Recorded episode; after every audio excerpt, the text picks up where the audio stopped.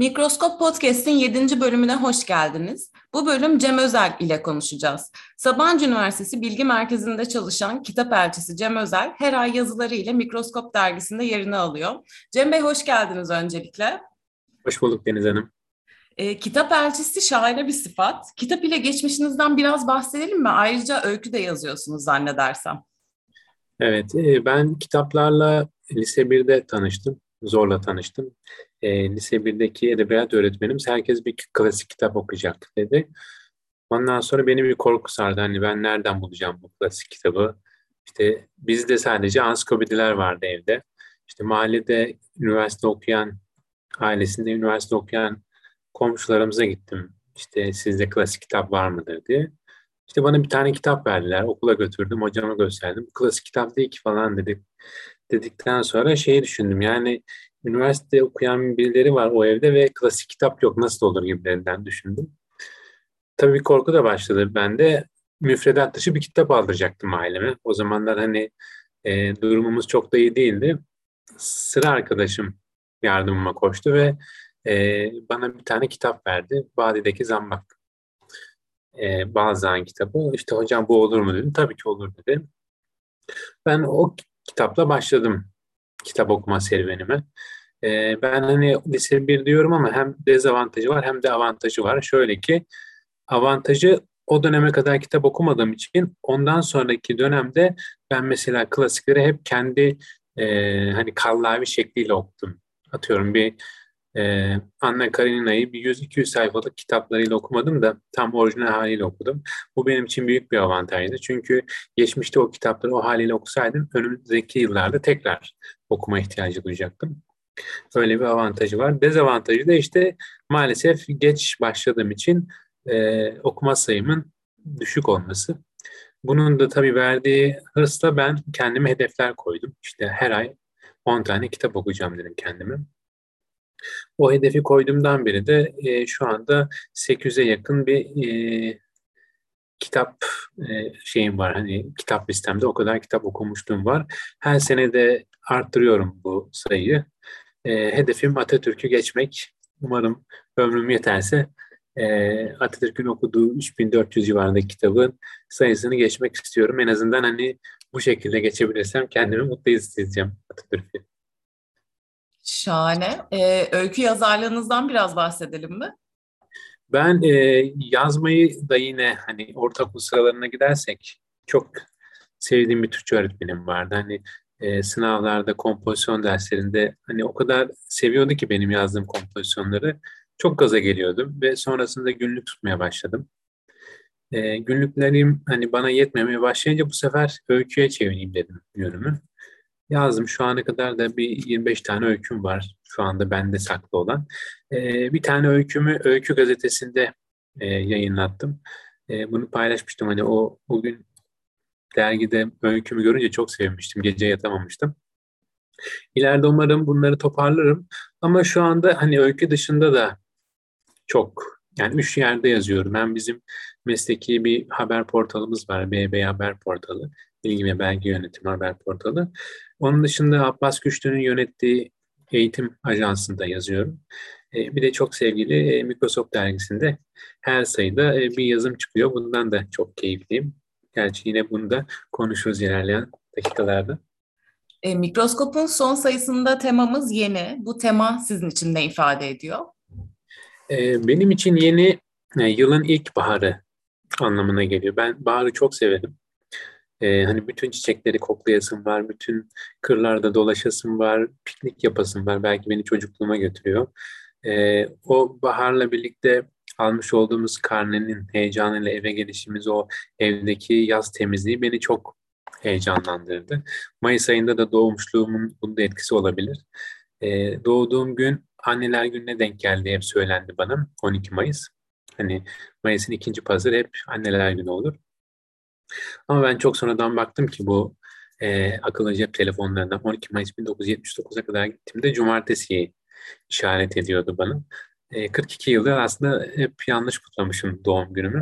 Neyse o da çok önemli. İki tane daha faktör var doğum günümle ilgili.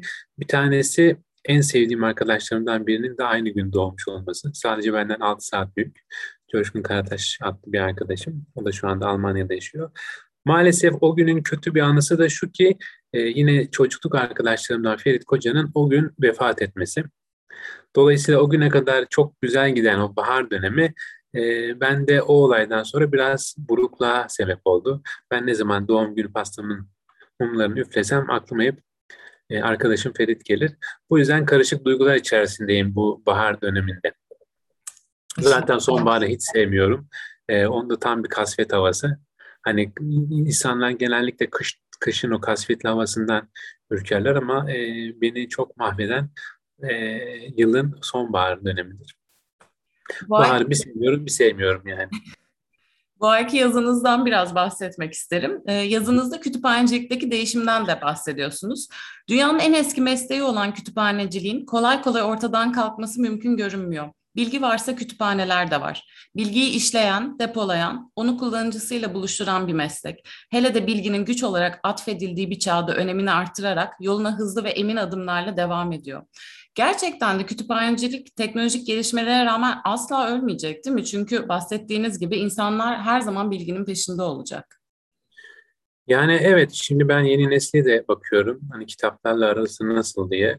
Basılı kitaplara olan ilgileri o kadar fazla ki. Hani e, ben hep şey sorgulama taraftarıyım. Bir teknoloji geldiyse ve o artık sorgulanmıyorsa o kabul edilmiş anlamına gelir. Mesela benim e, 80'e 80 yaşına yakın babam şey diyor, oğlum diyor internetten bir bakar mısın? Hani maaşımda kesinti olmuş mu?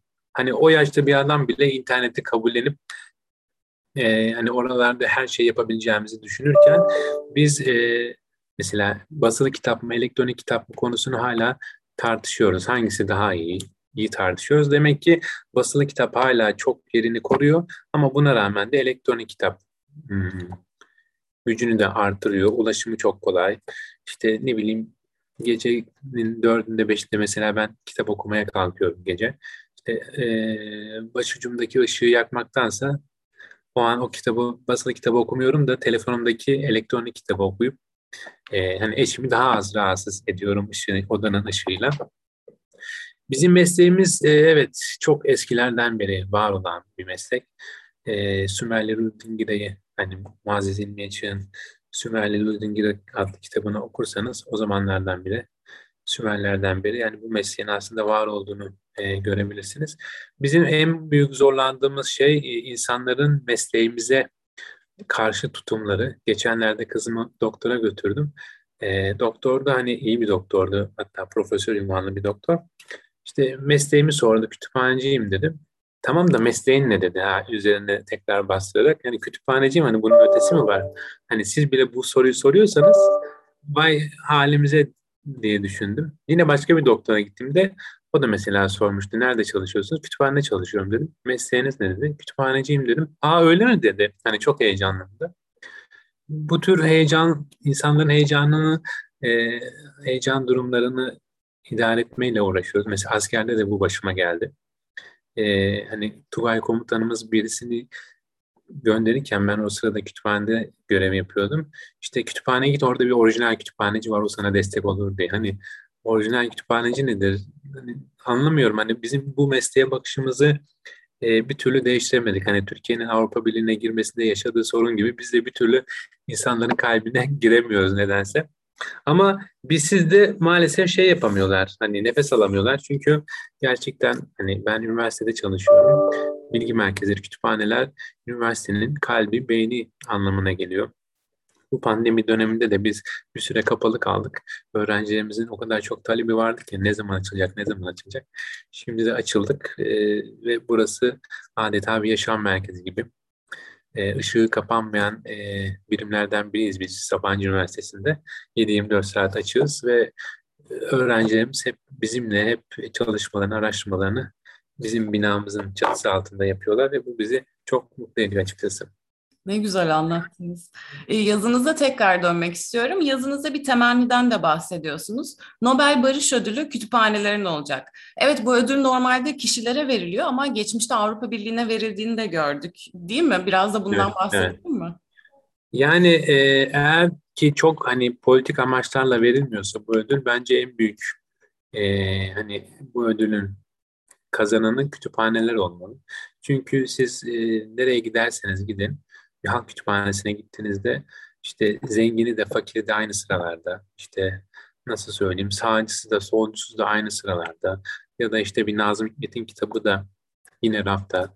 Necip Fazıl Kısaküre'nin de kitabı yine aynı rafta. Kardeş kardeş yan yana oturuyorlar. Kimsenin gıkı çıkmadan e, kardeşçe e, oturup e, kam, hani az kalan kamusal alanlardan biri olduğunu düşünüyorum kütüphanelerin. E, böylesine hani barışı e, barışın savunulduğu bir mekanın da Nobel Barış Ödülü'ne layık görülmesi gerektiğini düşünüyorum. Bu ödülü de hani almak için Avrupa Birliği gibi bir kurumumuz var bizim de IFLA diye. IFLA'nın açılımı hani International Federation of Library Associations and Institutions yani kısaca Uluslararası Kütüphane Dernekleri ve Kurumları Federasyonu. Hatta İFLA Başkanı da bu bizim 58. kütüphane haftamızda e, ülkemize gelmişti. Bu hani bizim mesleğimiz açısından oldukça önemli. Hani nasıl ki Amerika Başkanı Türkiye'nin Türkiye'yi ziyareti çok önemliyse bizim için de e, başkanımızın bizi ziyaret etmesi çok önemliydi. Hatta e, İstanbul Büyükşehir Belediye Başkanı'yla da e, görüşmeleri oldu İFLA Başkanımızın. E, hani e, kısmet olur da bir gün böyle bir ödülü alırsak e, bütün kütüphaneciler adına İFLA'nın bu ödülü almasını gönülden temenni ediyoruz açıkçası. Peki son olarak mikroskop sizin için ne ifade ediyor? Mikroskop e, benim için çok şeyler ifade ediyor. Bir kere hmm, Müge Hanım beni e, mikroskop ailesine davet ettiğinde çok sevmiştim. Ben e, dergileri çok küçüklükten beri seviyorum. Hani ilkokulda ünite sonlarında ya da başlarında tam hatırlamıyorum. Verilen o ünite dergileri beni çok heyecanlandırırdı. E, şeffaf e, kapağından çıkar, çıkarıp okuduğumuzda çok mutlu olurdum. Benim Sabancı Üniversitesi deneyimden önce İstanbul Bilgi Üniversitesi'nde de çalışmıştım var. Oradaki en son görevim de süreli yayınlar kütüphaneciliğiydi. E, dergileri o bakımdan çok seviyorum. Hem mesleki dergilerimizi hem de edebiyat dergilerini. E, son bir yıl içinde de bir edebiyat dergisinin bir parçası olmak ve her sayısında bir e, yazımı e, yayınlatmak benim için çok heyecan verici. Ve dergideki yazılarımın her gün daha da gelişip e, hani beni de geliştirmesi beni de çok mutlu ediyor. E, çok güzel bir dergi. Elektronik olmasının da avantajları var. E, umarım hani bir varlık dergisi gibi biliyorsunuz varlık dergisi 30'lu yıllardan günümüze kadar hala basılıyor. Umarım ömrü e, 100 yılı geçer ve e, sürekli e, yaşaması için biz e, Mikroskop dergisinin kazanına odunlar atarız, odunlar taşırız Yunus Emre gibi. Umarım. Çok keyifli bir söyleşiydi. Çok teşekkür ederim. Ben, de, ben çok teşekkür ederim. Sağ olun.